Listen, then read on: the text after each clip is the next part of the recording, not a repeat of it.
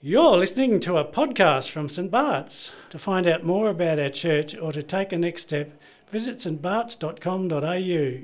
It would be so helpful to have your Bibles open, your Bible app ready, First John chapter four. There's also an outline on the back of the news, so there's translation points there in English, Dinka, Korean and simplified Chinese, so please make use of those. But right now, let's let's pray and ask for the ultimate help. Gracious Father, we thank you so much for your extraordinary love, your extraordinary love that we see poured out in your Son and in the power of your Spirit. Lord, this day, would you please teach us more, that we might see your love, that we might experience and grow in our understanding, that we might pour out our lives in love of one another. We pray in Jesus' name. Amen. In Australia, we've got a hunch that love is good and that love should be pursued. We love the idea of love. Just scroll through the ever-growing list of rom-coms on Netflix. We love all sorts of things like sport, democracy sausages, and the Aussie Battler. We even aspire to express love through mateship and giving people a fair go. At the end of last year, the B B C took a peek at what Australians love and why. And they had one particular case study in mind, one place where they started with the question, why do Australians love the mullet? Okay, so pretty critical question. Now, if you're not aware, okay, just a bit of a public service announcement. Uh, a mullet is a type of haircut, okay, although some people say it is a way of life. And it has made a bit of a resurgence in Australia since COVID. But when the reporters asked mullet-adorned Australians why they loved them, there were all sorts of answers. There was an array of answers, such as it speaks to the larrikin in us, it's really iconic. But one answer, as funny as this all was, really stood out, saying something along the lines of, it's no wonder that the mullet has made a resurgence, because when we see our Aussie icons, especially our sporting stars, donning a mullet, it spurs us on to look like them. This distinctive marker pointed to something about their identity. John says, because God is love, we should love one another as a reflection of his love for us. Love for one another is the distinctive marker which should adorn God's children. Of course, the command to love is not limited to just other Christians, and so Dan showed us last week that Jesus expanded the standard of love, so we should love as he has loved us. Jesus also expanded the, the object of our love, that our love should extend to even our enemies. But here, John has in focus how the church is to love one another. And so we see verse seven, dear friends, let us love one another. Verse eleven, dear friends, since God so loved us, we also ought to love one another. And then again, verse twenty-one, anyone who loves God must also love their brother and sister. But it's not always easy. When you're committed to a mullet, well, I'm sure it comes at some sort of cost. But loving one another, not only in thought and word, but with an active love like God has for us, well, it's really hard. It's hard because of the fault lines in our own hearts. It's hard because of the fault lines in others. Now, I'm not going to do a poll this morning, but if I ask the question, who here has ever had difficulty in loving a brother or sister in Christ, or perhaps even if there is someone now in your life whom you find it difficult to love, with a love like Jesus has for us, well, I think everyone would, or at least everyone should, shoot up their hands. Think about how difficult this was for the community to whom John writes. They may have even been doubting if God loved them. There was potentially all sorts of relational issues unfolding. There will be people here today who have really been hurt in church community. So why should we persist? Why should we love one another? John gives us three reasons. We love one another because God is love, God loves us, and God loves through us. So first, we love one another because God is love. So let's pick up again, verse seven. Dear friends, let us love one another, for love comes from God. Everyone who loves has been born of God and knows God. Whoever does not love does not know God, because God is love. Now, John has already said that God is light and that God is fire, but here he adds, God is love. So that is the very nature of God, twenty-four seven, three hundred sixty-five days a year, three hundred sixty-six days in a leap year. The very nature of God always has been, always will be love. Now, immediately as people hear that God is love, a few thoughts might spring to mind. It might cause some people to think, yes, God is love. See, that means so long that you can believe what you want to believe, and I'll believe what I want to believe, but so long as you love, well, then it's all the same. We're one of the same. That it's kind of possible to remove God from the equation so long as you're on board with love. Love is what matters. But that's not what John is saying. You can't just remove God from love. Flipping God is love into love is God is not an equal set of statements. They're not the same thing. I mean, you can pursue love as a type of God, as some sort of guiding principle or ideal or virtue to be worshipped and adored. But I'll tell you, not only will your standard of love come up short, but you'll also be robbed of the resources to love from the one who is the author and source of love. See how relational the language is that John is using. Love isn't a mere concept. He said love is known. Love is known in the one who is perfect love. God is the very source of love, and he is loving all the time. Nothing that God does or is or says, none of his activities, thoughts, judgments, plans, or ways are incompatible with love, but they are all an expression of his perfect love in action. Some might say, well, um, Adam, you say God is love, but have you read the Bible? Uh, some might say, you say God is love, but particular actions of God, perhaps like judgment, well, surely that's a contradiction. Surely that shows that God is not loving all the time.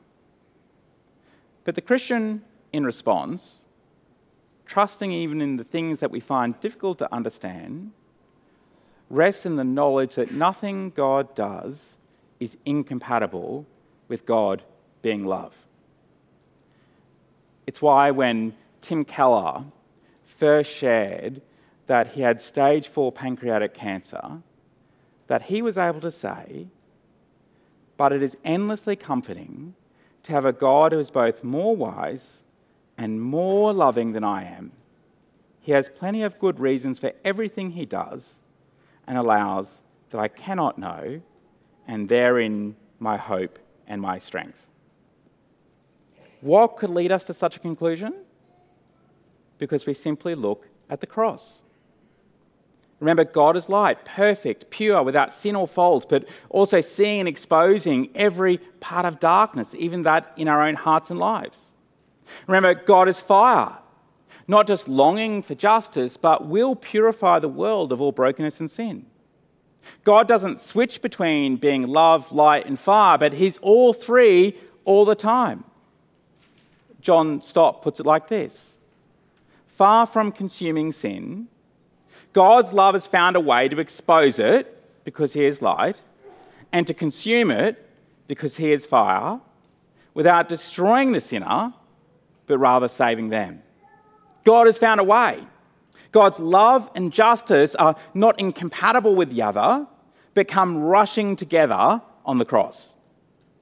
John says, it's therefore precisely because of who God is and that we are born of him, we're children born of the one who is love, that we are to love one another. I shared a few weeks ago that people can readily ascertain that Theodore is my son, sometimes without even seeing us side by side, because the resemblance is, is so obvious. Well, how much more, how incredible it would be if people could pick whose children we are because the actions of our lives reflect the one to whom we belong. As children of God, made in his image, redeemed through his Son, gifted with his Spirit. When John says in verse seven that everyone who loves has been born of God and knows God, he's not saying that it's the act of being loving that makes you a believer. John isn't saying that if we love one another, then you can know God. John isn't saying the quality of our love is a condition for knowing God. He makes it clear that we're believers by trusting God's Son. Now, here he's saying that when we love one another, it's fruit of knowing God. Let's have a look at verse sixteen. God is love. Whoever lives in love lives in God, and God in them. Our love says something about ourselves, that we're born of God and known by him. Our love says something about God, giving a glimpse of who he is. That love, the love that we show, it's going to be a bit broken and, and wonky, but it's a glimpse nonetheless. We love one another because God is love. Second, we love one another because God loves us. Verse nine. This is how God showed his love among us. He sent his one and only Son into the world that we might live through him. This is love, not that we loved God, but that he loved us and sent his Son as an atoning sacrifice for our sins. So many things can really cause us to doubt if God loves us, if God's love is real.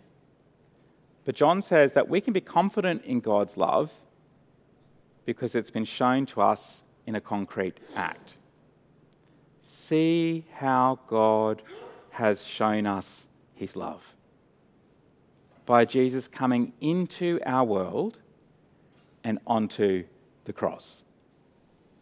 Note the threefold nature of God's love. It's proactive, it's undeserved, and it's sacrificial. So God's love is proactive. We didn't go to God, but God sent his one and only Son to us. God's love is undeserved. His love isn't conditional on our loving him. No, he first loved us. God's love is sacrificial. His love knows no limits, not even laying down his life for us. Do you ever doubt that God loves you? John says, look here. Oh, see how God has loved us. With everything going on in the church to whom John writes, they may have really doubted God's love. Perhaps the group who broke away were really making them feel like that they didn't believe the right things, or that they weren't spiritual enough, or weren't good enough. But John says that's not true. Through his Son, God has shown us his love concretely. God loves you with a proactive, undeserved, and sacrificial love. John continues, verse eleven. Dear friends, since God so loved us, so that is in light of God's proactive, undeserved, and sacrificial love, we also ought to love one another. So how should we love one another? Well, you know, John doesn't actually explicitly say, but the also is a bit of a clue. Uh, In light of God's love, we also love with a love like God has for us. I mean, what else could really make sense? Can you imagine for a moment John writing and he says, Dear church, God has loved you with the most extraordinary love. It's, it's incredible. You know, God took the initiative. It's a love that's totally undeserved. It's a love that's completely sacrificial. It costs Jesus even his life. It's amazing. Look at it, delight in it, grow in it, relate to it. But as good news also for you, as you respond in turn, as you relate to those around you, loving them, well, there's a whole different lower standard that you can pour out. No, that just wouldn't make sense. This is how God loved us. Therefore, this is how we should love one another. The way that you relate to God's love is worked out in the way you relate to one another. Uh, consider just for a moment what that might look like for someone on one of your front lines, or someone in your life right now who is a bit tricky to love. As you love them practically, not merely with thought or just with words, we respond with a love that is proactive. So you're not waiting for the right time. You're not waiting until they come to you or they make the first move, but you're taking the initiative. We respond to that person with a love that is undeserved. That is, we're not weighing up if we think they deserve it. We're not saying, well, if they do this or if they do that, if they meet a certain condition or expectation, well, then and only then, when they meet that benchmark, then I'll love them. No, we're saying or we're thinking, you don't deserve this, but nor do I, so this is how I'm going to love you. To that person, we also respond with a love that is sacrificial. That is, we're not loving out of our leftovers, but it's costing us something of our, our time, our resource, our convenience, our gifts, or even of our pride. But even as we do so, it's but a drop in the bucket of the riches of love that Jesus has poured out for us. It's not always straightforward in knowing how best to love people, especially in situations when there is wrongdoing that needs to be recognised. But if you've ever felt like you're always making the first move, or that there's nothing that would merit the love that you're showing, or that it feels really costly to love that person, well, they're all clues that you're loving with the type of love that God has for us. That's why it's so important that we understand, delight, and grow in God's love for us. If we don't, we're never going to be fueled to love in a way according to God's standard. We'll always be weighing it up, counting the cost, growing in resentment. But when we dive into the bottomless reservoir of God's love, that which we see made manifest in Jesus coming to us and saving us, well, we are empowered to love in the most phenomenal way. Finally, we love one another because God loves through us. Verse twelve. No one has ever seen God, but if we love one another, God lives in us and his love is made complete in us. When we love God, God's love is made complete in us. Now, that can't possibly mean that God's love is somehow lacking and he's just waiting for us to come along and, you know, fill it in, to join the dots and, and make it sort of sorted out. John has already so carefully shown us that God's love is perfection. But John is saying that as we love one another, we are actually participating in God's loving mission in the world. We're participating in God's purposes for his love. So note that there's both an outward and an inward effect. The outward effect is that as we love, well, actually, it's an act of evangelism. That as we love, God's love flows into the world and people are pointed to him. This seems like, I think, a really extraordinary claim, but actually doesn't take much to put it to the test. Um, I'd just love for you to think about a moment uh, in which you have been the recipient of generosity from a brother or sister in Christ. Think back to that time, and no doubt when we're recipients of that generosity from brothers and sisters in Christ, not only does it usually cause us to give thanks for them, but it so often points us back to delight in the kindness and love of God himself. When we love, we're participating in God's love flowing outward, which also must mean that when we hold back from loving or love in a diminished, substandard way, we're actually working against God's purposes. Just this week, when I was on the way down to Brisbane, there was a really terrible traffic jam along the highway, and we'd basically reached a standstill on the highway. Uh, nothing was moving. The traffic was backing up further and further down the road. When we fail to love one another or limit the way that we love one another, it's like we are the bottleneck standing in the way of God's loving mission flowing into the world. God, of course, is not ultimately dependent upon us to bring his purposes to completion. Yet in his kindness, he uses us and invites us to participate. When we love with the power of the Spirit who enables us, John says we are testifying that as we are pointing to the good news, that verse fourteen, the Father has sent his Son to be the Saviour of the world.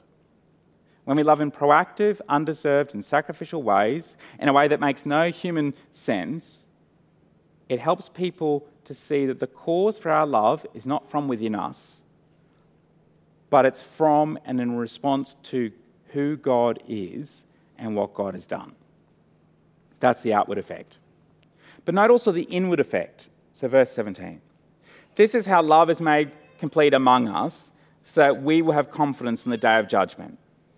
In this world, we are like Jesus. There is no fear in love, but perfect love drives out fear, because fear has to do with punishment. The one who fears is not made perfect in love. The image here is that when we love others, it's like God's love increasingly takes up more space, it occupies more space in our hearts, and as it does so, it's squeezing out, it's, it's leaving no space for fear.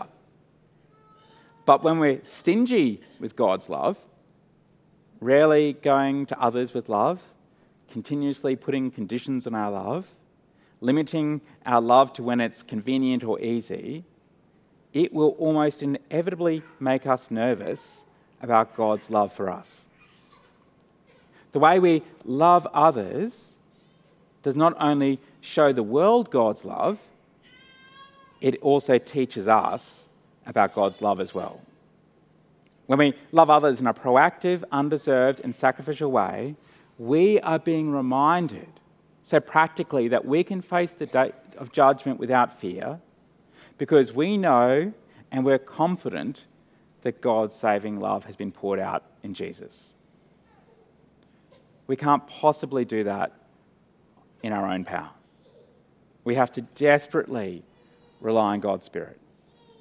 We have to keep desperately relying, as John says, on the love God has for us. There was a recent study that suggested that the main reason why people can hesitate from loving acts of kindness is because they're just not confident that it's going to make any difference. They're not confident it's going to have any effect. What was really interesting when they asked the recipients of those loving acts of kindness about what made it significant, they said, well, it had little to do with the size of the loving act of generosity or the effect of the loving act of generosity, but it was just knowing that the person was motivated and had the intent to show love. Yet when the researchers then went, but what are the reasons that we would do this, in effect do loving things, the best they could come up with, other than, well, it seems kind of right thing to do, was that they said, well, kind things actually are also really good for your own mental well-being. Now, don't get me wrong, that's amazing. How blessed it is to give. But if that's our only reason, there's an inherent problem. If we only love people on the outside when it's of benefit to us on the inside, you know what we'll be doing? We'll always be putting limits on our love, and we'll be forever limited to draw on the resources from only within. But that's not the case for the children of God. God has given us the reason, relationship, and resources to love. God has invited us to participate in the greatest project of love that has ever broken into the world. And God will bring that to completion when his Son returns. We love not because it is benefit to us. We love because God is love. God loves us, and God loves through us. So therefore, let us love one another. Let's pray. Gracious God, we thank you so much for your extraordinary love. Your love which is proactive, undeserved and sacrificial. Your love which we see made manifest, especially in the coming of Jesus and his death for us. Lord, we are so sorry for the times in which we fall so short of the love that you have shown us. Lord, would you please help us in the power of your Spirit that we might pour out our lives, especially to one another, that we might point people to you, show glimpses of your love, participate in your loving mission in the world, that we too might show proactive, undeserved and sacrificial love. Lord, I particularly pray for anyone here today who really is not sure of your love for them. Lord, I pray that you might really increasingly reveal your love, that they might experience your love, that they might have confidence in your love as they look to the cross. Lord, where we find it difficult to love people, may we be so moved and rely on your love and not our own strength. We pray in Jesus' name. Amen. This has been a podcast from Saint Bart's. To learn more or to take a next step, visit stbarts dot com dot a u.